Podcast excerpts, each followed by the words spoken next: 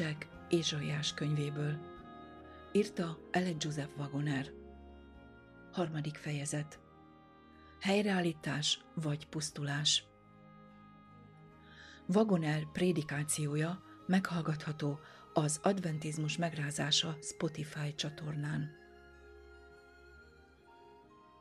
Ézsaiás 1, 21-től 31-ig. Laud fordítás. Milyen paráznává lett a hűváros. Tele volt jogossággal, igazság lakott benne. Most pedig gyilkosok. Ezüstöd salakká lett, tiszta borod vízzel kevert. Fejedelmeid megátalkodottak, tolvajok társai.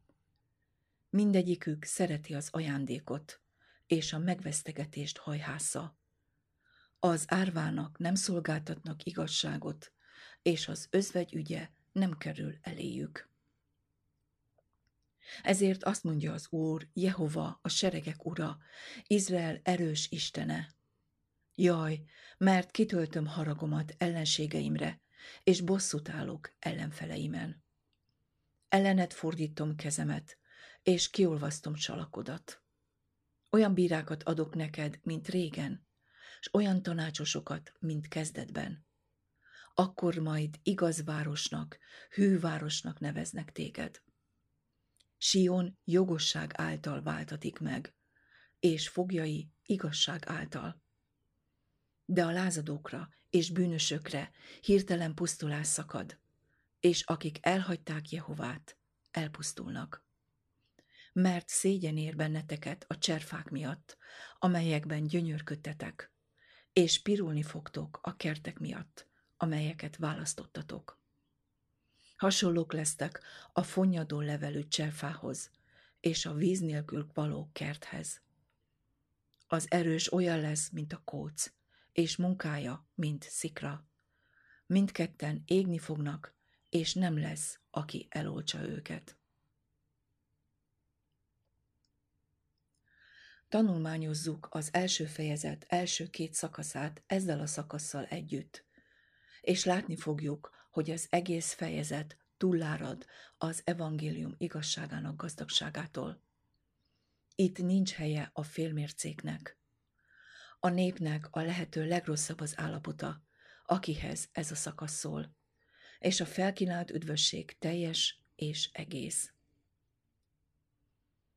Van itt egy figyelmeztetés, amelyet figyelembe kellene vennünk minden Biblia tanulmányozás során.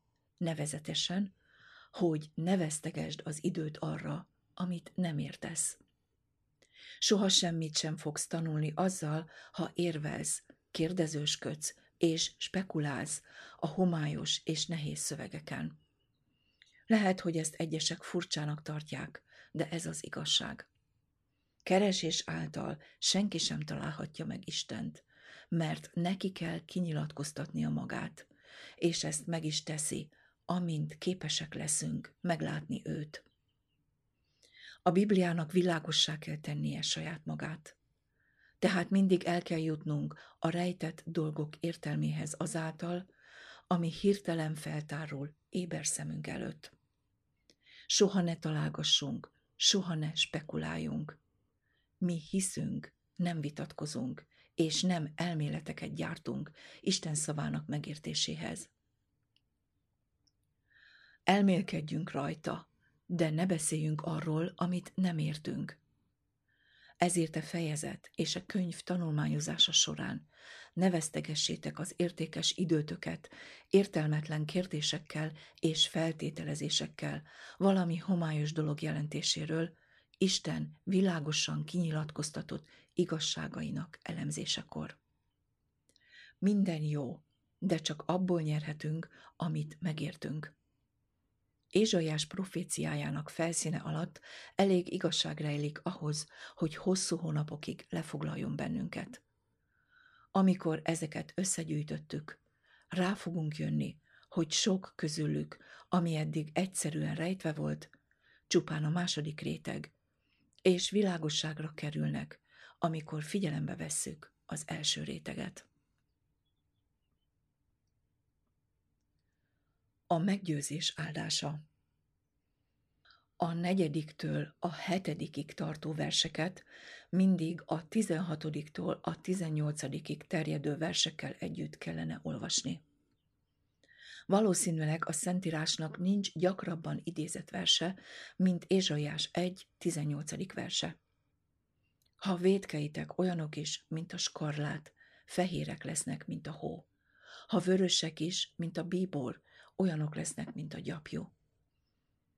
Bár a vers kategórikus és átfogó, mégis sokat veszít erejéből, ha nincs figyelembe véve, hogy ezek a szavak ugyanahoz a néphez szólnak, amelyről a negyediktől a hetedikig terjedő versekben olvastunk, amely annyira tele van a bűn sebeivel, hogy többre nincs hely a testén. Milyen áldott dolog, hogy az Úr erőteljesen leleplezi bűneink gonoszságát. Ha nem pont a legrosszabb állapotában állítaná elénk a bűneinket, azt gondolhatnánk, hogy az üdvösség ajánlata nem jut el hozzánk. De amikor ő kifejezetten tudtunkra adja, hogy az ő üdvössége egy olyan népnek szól, amely a lehető leggonoszabb, akkor nincs helye a kétségnek vagy a csüggedésnek. A pusztulás oka Olvassuk el a 6-tól 9-ig terjedő verseket, és gondoljuk végig, mennyire pontosan írják le a próbaidő lezárulása utáni emberek állapotát, amikor Isten haragjának csapásai kiáradnak. Hasonlítsuk össze a jelenések 16. rész első két versével, a sofóniás első rész másodiktól a 18-ig terjedő versekkel, és a Joel első rész 15-től 20-ig terjedő versekkel. Vigyázat! A kijelentés nem azt állítja, hogy az Ézsaiás első rész 6-tól 9-ig terjedő versei a nyomorúság idejét írják le, hanem azt, hogy a leírt állapot nagyon hasonló. A próbaidő lezárása nem változtat semmit az emberek jellemén. A gonoszok jelleme nem lesz más azután az idő után, mint előtte. Az, aki igazságtalan és fertelmes, ugyanúgy marad azután is. Ennyi az egész. Jelenések 22.11 Az egyetlen különbség az, hogy a próbaidő végén a rossz melletti választásuk visszavonhatatlanul eldől. Ez az, ami miatt a próbaidő lezárul. Visszavonhatatlanul elutasítják az evangélium iránti engedelmességet. Megmenekülhettek volna, ha meg akartak volna menekülni. Tehát azt látjuk, hogy azok az emberek, akik ugyanolyan állapotban vannak, mint a legrosszabb emberek, akik elpusztulnak, amikor az Úr eljön, megmenekülhetnek. Az egyetlen ok, amiért valaki elveszik, nem az, hogy túl gonosz volt ahhoz, hogy Isten megbocsásson neki és megmeneküljön, hanem az, hogy nem akart üdvözölni. Nem a bűn vétkessége miatt nem léphetnek be Isten országába, hanem a bűn szeretete miatt. Ha az emberek megszűnnének szeretni a bűnt, akkor annak vétkessége, bármilyen nagy is lenne, megszűnne. Az evés kérdése. Ha engedtek és hallgattok, az ország javát fogjátok enni. De ha vonakodtok és engedetlenkedtek, kard esz meg benneteket, mert az örökkévaló szája beszélt. A mi fordításunk csökkenti e vers erejét a felfalni szó használatával a 20. versben, bár a szó mindkét versben ugyanaz. Eszel, vagy megesznek téged. Enni mit? Megenni azt, ami jó. És mi a jó? Érezzétek és lássátok meg, hogy jó az Úr. Jézus pedig mondta nekik, én vagyok az életnek ama kenyere. Aki hozzám jő, semmiképpen meg nem éhezik, és aki hisz bennem, meg nem szomjózik soha. Mert az én testem bizony étel, és az én vérem bizony ital. ha nem eszitek az emberfiának testét, és nem isszátok az ő vérét, nincs élet bennetek. Ha valaki csak Krisztus testét eszi, ő az életre eszik, de aki azt teszi, ami nem Krisztus teste, amelyet csak hitáltal lehet megenni, az felemészti, ahelyett, hogy építené őt. Felemészti őt az étel, amelyel táplálkozik. Aki pedig kételkedik, ha eszik, kárhoztatva van, mert nem hitből eszik. Ami pedig hitből nincs, bűn az. Róma 14.23 Itt van a két alternatíva. Vagy Krisztus testét eszed, és örökké megmaradsz, vagy azt eszed, ami nem kenyér, és az megemész téged. Elfajulás és megújulás A 21-től 23-ig terjedő versek az elfajulás képét mutatják be. Itt a házasságtörés az egyetlen szó, amely az egész képet magában foglalja. Minden házasságtörésé vált. A hűség és a tisztaság száműzve lettek. A házasságtörés az egyetlen bűn, amit Isten népe elkövetett. Az Úr a nép férje. Jeremiás 3, 14, 31. rész, 32. vers, Róma 7, 4, 2 Korintus 11, 2, Efézus 5, 31, 32. Az ő népe egy test vele, ő benne. Az őtőle való eltávolodás, bármilyen kicsi is legyen az, házasságtörésnek számít. Így bármilyen bűnt követ valaki el, az házasságtörés, mert megengedi, hogy valaki más töltse be azt a helyet, amelyet Krisztusnak kellene betöltenie. A házasságtörés az igazságot a hamissággal helyettesíteni. Addig folytatódhat, amíg a hűváros paráznává nem válik, és amíg csak salakká nem lesz az, ami tiszta fém volt. De mindenre van orvosság. Nem vetette el Isten az ő népét, amelyet eleve kiválasztott. Róma 11.2. Nem, mert nem vet el örökre az Úr. Jeremiás síralmai 3.31. Ő soha senkit sem fog elvetni. Ha hitetlenkedünk, ő hű marad, ő magát meg nem tagadhatja. 2 Timóteus 2.13 Ezért mondja, menj el, és kiáltsd e szókat észak felé, és mondjad, térj vissza, elpártolt Izrael, ezt mondja az Úr, és nem bocsátom reátok haragomat, mert kegyelmes vagyok én, ezt mondja az Úr, nem haragszom mindörökké. Csak hogy ismerd el a te hamisságodot, hogy hűtlenné lettél az Úrhoz, a te Istenedhez, és szerte futottál utaidon az idegenekhez, mindenféle zöldelő fa alá, és az én szomra nem hallgattatok. Ezt mondja az Úr. Jeremiás 3, 12-13 Csak vald meg a bűnödet, és már is megbocsátást kapsz, megtisztulsz, mert Sion jogosság által váltatik meg, és megtérői igazság által az én Istenem pedig be fogja tölteni minden szükségeteket az ő gazdagsága szerint. Filippi 4, 19 Az Úr úgy újít meg minket, hogy betölt azzal, ami hiányzik. Saját igazságát és hűségét adja, hogy megváltson minket a bűntől. Gyakorlati irgalmasság Figyeljük meg, hogy a gonoszok elleni egyik legsúlyosabb vád az, hogy árvát nem pártolnak, és az özvegy ügye nem kerül eléjük. Továbbá a gonoszság kiűzésére vonatkozó felszólításban a jó cselekedetek élén a következő dolgok szerepelnek.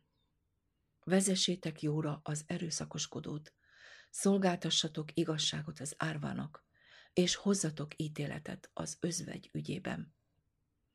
A kereszténység nem csupán egy érzés vagy érzelem, hanem cselekedetek.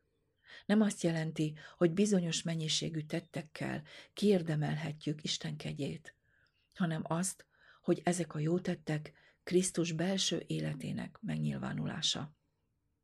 Széjjel járt jó tévén, és meggyógyítván mindeneket, kik az ördög hatalma alatt voltak, mert az Isten vala ő vele. Apostolok cselekedete, 10. rész, 38. vers. A jóság Isten jellemzője, mert Isten a szeretet. Mindaz, aki szeret, az Istentől született, és ismeri az Istent. 1 János 4 7. És ne feledjük, hogy a kereszténység nem a jó cselekedetekről való prédikálásból áll, hanem a jó cselekedetek tényleges megvalósításából. Teljes helyreállítás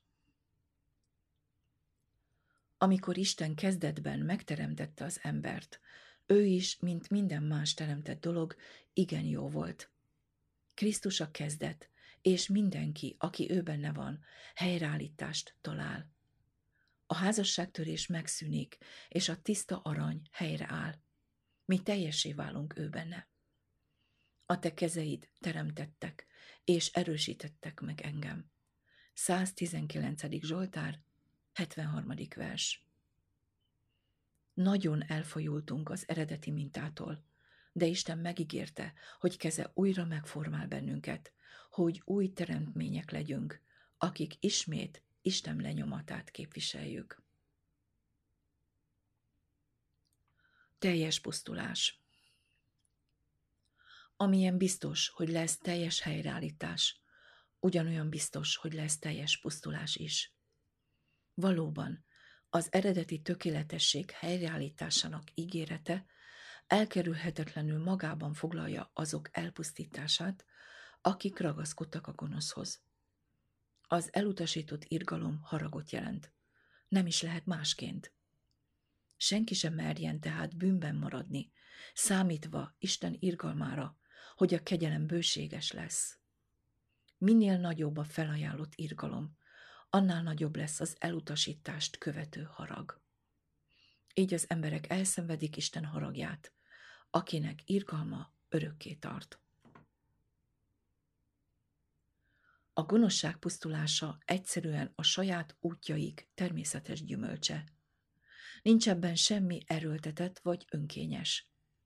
Amit vet az ember, azt aratja is. Amikor a próbaidő végén a csapások fájdalmas sebek formájában kezdenek megjelenni az emberek testén, azok csak a bennük lévő gonoszság kitörését jelképezik. Amikor az emberek a halált eszik és isszák, és ezt akkor teszik, amikor nem Krisztussal, az élettel táplálkoznak. Természetes, hogy méreghatja át őket, amíg a haláltestévé nem válnak. És az a tény, hogy a bűn első csapása betegség, hangsúlyozza azt az igazságot, hogy az igazság az egészség. Isten törvényének megtartása ugyanúgy testi egészséget jelent, mint erkölcsi tisztaságot. Nézzük meg, hogy a 30. és a 31. versek milyen erőteljesen fejezik ki a gonoszok pusztulását. És hasonlatosok lesztek az elhullott levelű terpentinfához, és a víz nélkül való kerthez. Az ilyen állapot csak előkészület a tűzre. De ez még nem minden. Az erős olyan lesz, mint a kóc, és munkája, mint a szikra. Mindenki tudja, milyen gyúlékony anyag a kóc. Kerüljön a tűz közelébe, és egy szempillantás alatt eltűnik. Most gondoljunk a tüzet okozó kócokra. Milyen remény van számukra a megmentésre? Egyáltalán semmi. A gonoszok a saját pusztulásukat készítik elő, a saját tetteik emésztik fel őket. A pusztulás biztos, és Isten tiszta, mert ne feledjük, hogy ez csak azoknak a sorsa, akik elhagyták az Urat. Egyedül ők fognak elpusztulni. Aki engedelmeskedik az Úrnak, lakozik bátorságosan, és csendes lesz a gonosznak félelmétől. Példabeszédek 1, 33 De Present Route, 1899. január 12